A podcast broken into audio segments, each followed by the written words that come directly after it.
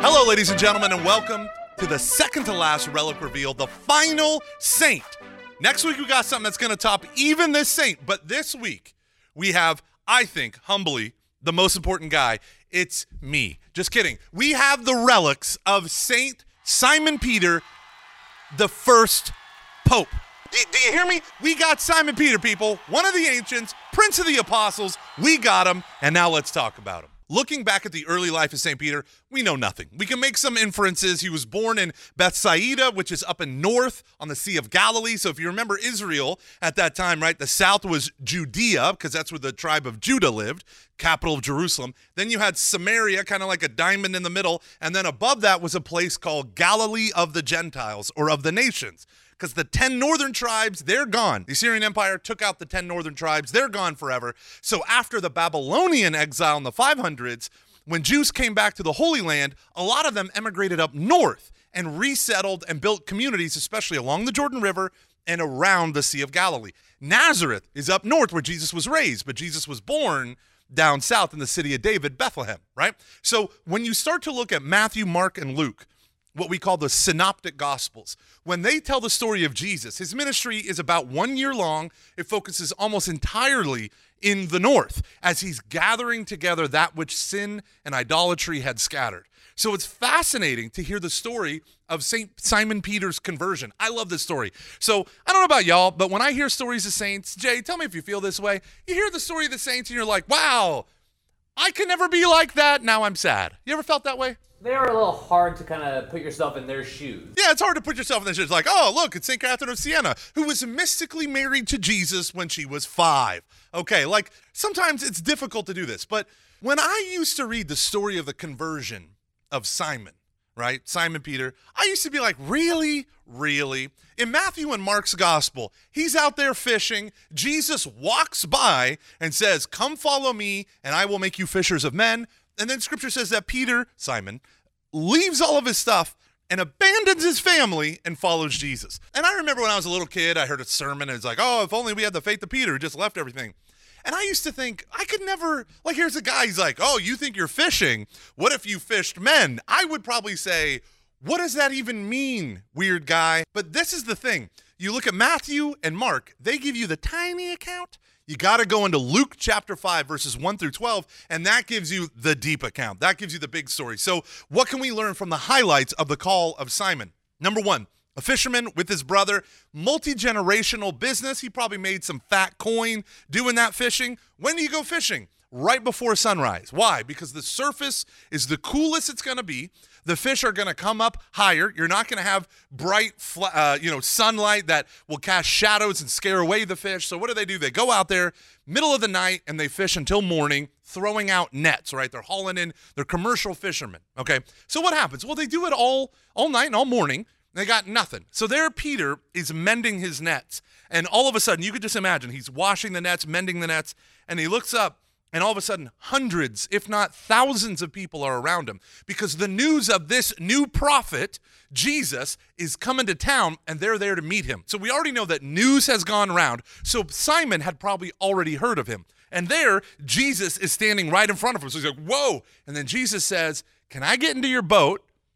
And let's push out a little from the shore so everyone can crowd around the shore and I can teach them. So now you have Peter sitting in a boat with the front row seat to the greatest homily you have ever heard. And here he is. Wow, this guy might be a prophet. And now he's hearing the words of Christ, the very word of God incarnate. He's hearing him preach for the first time, and it's incredible. And I'm sure it changed his life.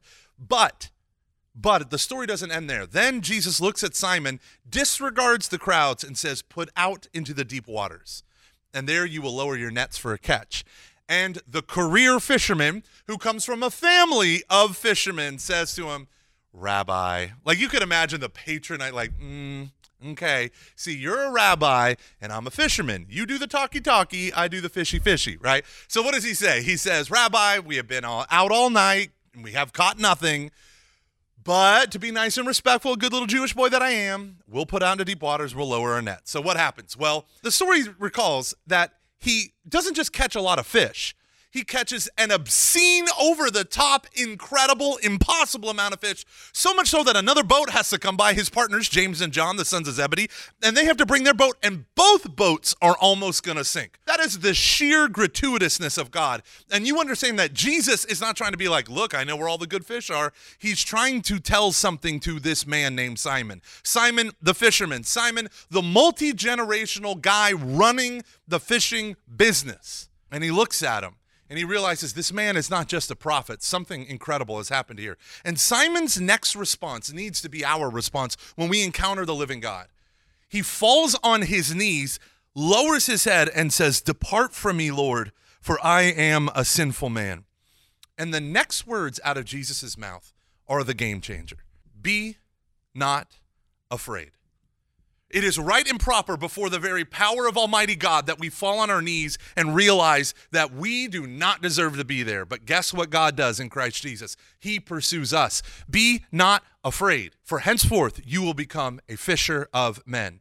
Then, when they get the boat back on land, Peter leaves everything to follow Jesus. Now, when we talk about the apostles, we actually don't have a lot of information about all of the apostles, right? We talked a little bit about St. Thomas and Simon and Jude, but you put them all together, they don't really have a lot of speaking lines, right? In the Catholic Church, we view St. Peter, Simon, whose name was changed to Peter in Matthew 16, as the first pope and the prince of the apostles. He was the guy in charge of the show. Why? Well, if you just were to do a quantitative analysis of names, Peter, Simon, Cephas, all the different variants of his name is mentioned 187 times. The second most mentioned apostle, right? A guy who even wrote the fourth gospel, John. If you take his name and all the variants of his name, like the disciple whom Jesus loved, it's 29 times. 187 29. That's a big difference. Why? Because Peter was always seen in the early church as having primacy over the rest of the apostles. Every time the apostles are listed, Peter's name always comes first. The Greek word for first can also mean head. And Peter is always mentioned first, even though he wasn't the first to be called. And Judas is always mentioned last. This is important.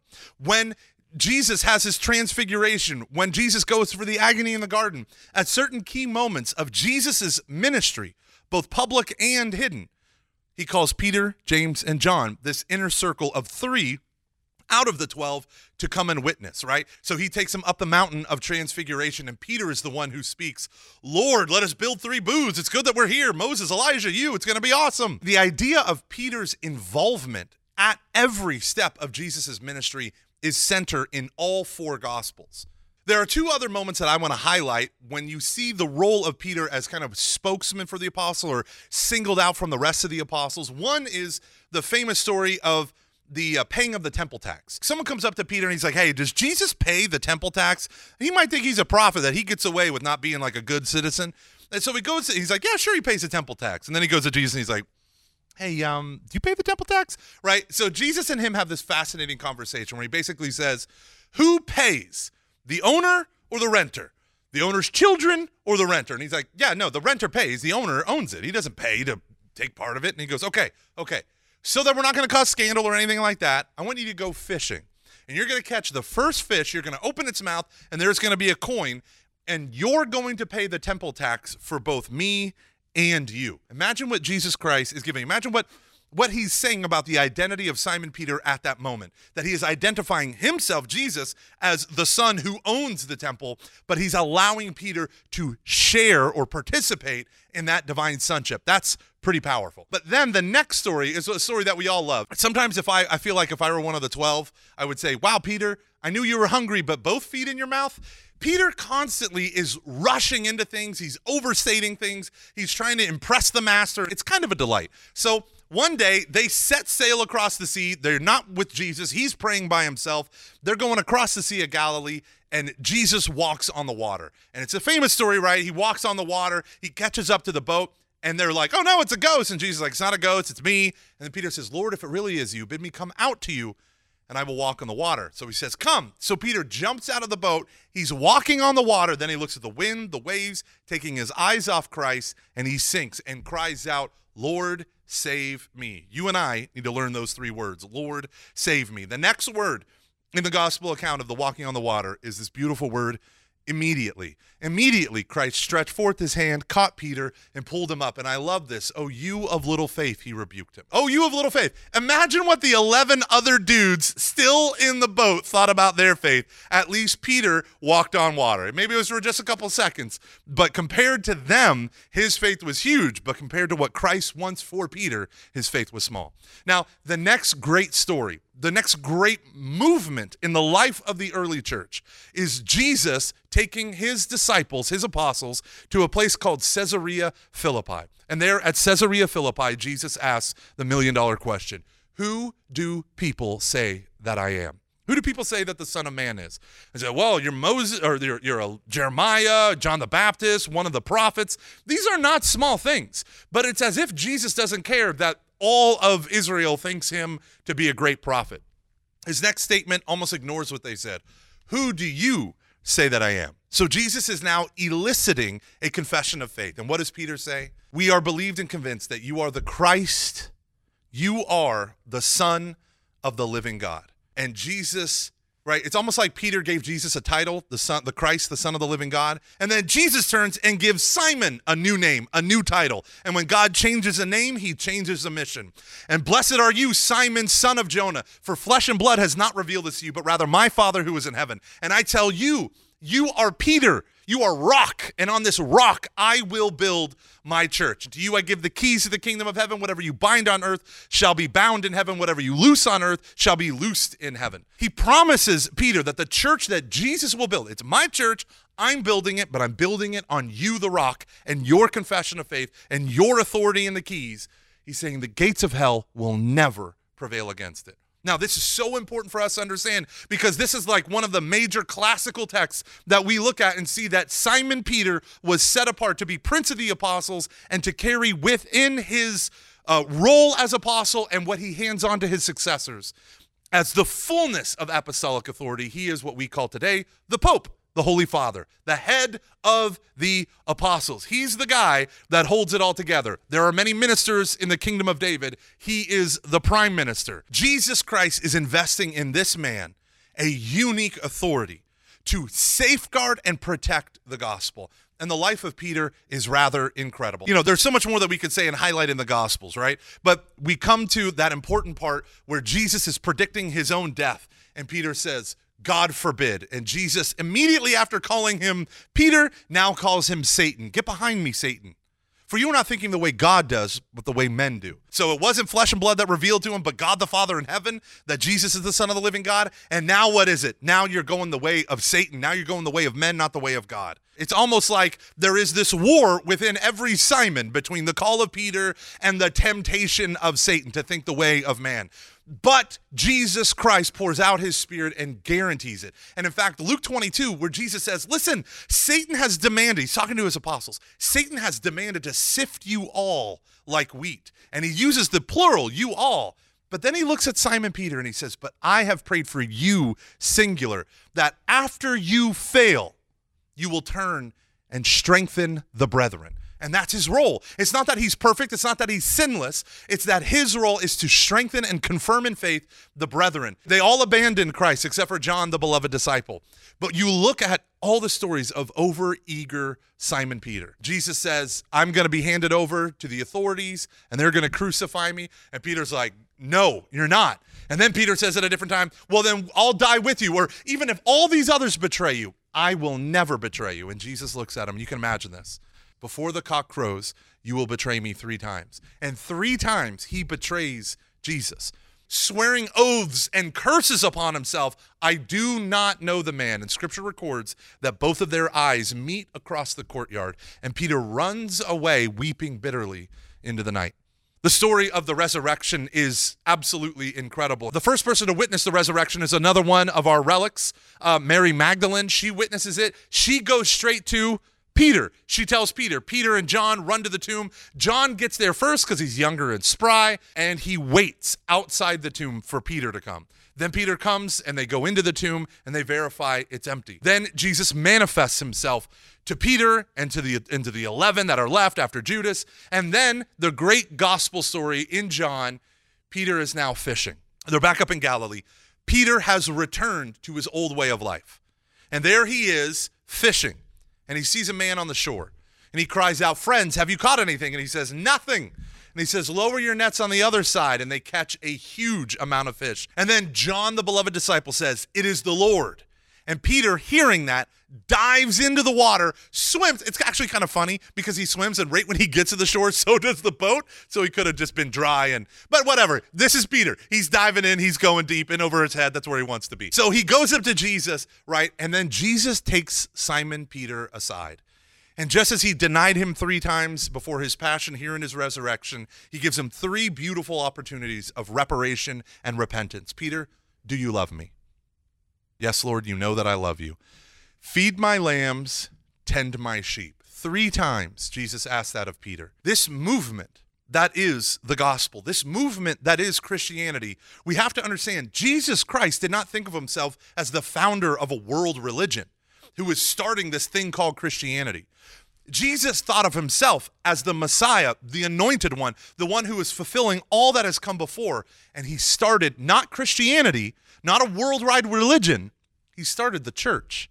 And he founded that church on Peter and the 12 apostles. In fact, the book of Revelation shows that the heavenly Jerusalem descends out of heaven as a bride adorned for her husband, and its foundation stones are carved 12 names, the names of the 12 apostles. Why? Because Jesus Christ's mission was not just to die for our sins, was not just to rise so that we could go to heaven. His mission was to create a new people no longer in Adam and the fall, but now in him, the King, the resurrected one, the perfect and faithful Son. And in this new family, Jesus Christ gave us, called the church. He built it on the role, the office of Peter, handed down to their successors to guarantee that the gospel that's preached would be the gospel that Jesus himself proclaimed. And that's the role, ladies and gentlemen, of the papacy all the way to today. The Pope's job and all of the bishops in union with the Pope, they're called the magisterium. They're the teaching authority of the church, so that the gospel that we have handed down, like St. Paul says in Galatians, you're believing another gospel. Not that there is one, but that's what you're doing. How do we know that we know that we believe the one true gospel that Jesus Christ gave humanity?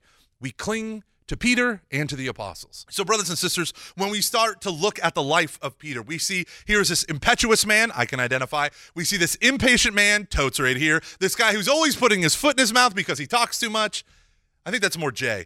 Uh, we see this guy who is human, all too human, and I love him for it. We also see a man who has big faith, who wants to live boldly, and Jesus Christ, though he has to give him a lot of course corrections, leads him ever deeper into sanctity. He builds the church on this man. I will build my church, Jesus says, on you, the rock. Ultimately, you would find as the Acts of the Apostles begins to unwind. In chapter one, they're all gathered, the 11. They elect the 12th apostle, Matthias, to take the place of Judas. Acts two, the Holy Spirit, Pentecost, falls down upon those in the upper room, along with Mary and the other holy women. And now Peter preaches the first homily in the history of the church. And then the people hearing in the middle of Jerusalem say, Brethren, we have been cut to the heart. What must we do to be saved? And he says, Be baptized, all of you. Repent and be baptized in the name of Jesus Christ. And that day, 3,000 were added to their number. Over and over again, we find the authority of Peter. He's the first one to heal someone. Gold and silver we have not, but what I do have, I give to you.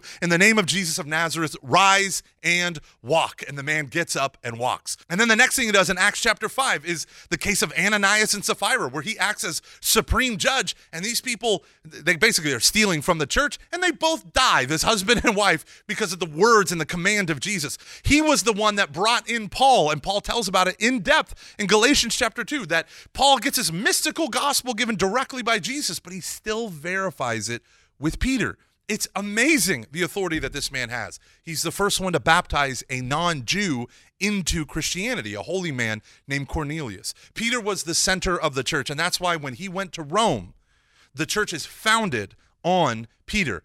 Actually, quite literally, the very relics that we are going to get came from a tomb that was excavated over all these crazy amount of years. They found these bones attributed to a man named Petros, right? Peter, right? And there, the church of St. Peter's Basilica was literally built on top of where they believed his tomb to be. But Peter would go to Rome to spread the faith in the very center of that which destroyed his Lord and Savior, right? The very people that crucified him, right? Peter would go to preach the gospel, and he was wildly successful. But when the persecution under Nero came to town, part of Rome burned. Nero apparently blamed the Christians in his 10th year as, as the emperor, and they began this fierce persecution, especially in the city of Rome. The story goes that Peter tries to flee at the behest of his flock. He tries to leave, and then as he's outside the city of Rome, he sees his Savior, Jesus marching in the opposite direction carrying his cross. And he says, Quo vadis, where are you going, Lord? And Jesus says to Peter, I'm going to Rome to be crucified. Not only was Peter one of the first apostles to be put in chains, but eventually he would be imprisoned by the Romans and he would be executed, being killed in the same way because he wasn't a Roman citizen, the same way that his Savior was, crucified.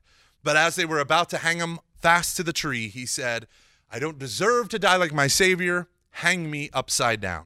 The last thing that he saw was this Roman obelisk that they said the Caesars actually stole from Egypt a couple generations before. And there, upside down, he would have seen that. That very obelisk is now in the center of St. Peter's Basilica, right near the big fountain. So, brothers and sisters, what can we learn from the life of Simon Peter? We can learn one thing. I don't care who you are, you can be holy, you can be a saint if you let yourself encounter the unsurpassable, unspeakable love of Jesus Christ. You have to let him in. And when he encounters you, that means you got to repent, you got to fall on your knees, you got to own your sin so that he can take it away from you forever. You also have to be someone who says yes to Jesus. He might give you a mission that'll take your very life, but it will be worth it because he's the God who loves you. Also, we as Catholics have to be faithful to the bishops and to the Bishop of Rome, the very Pope that God gave us to guarantee the doctrine.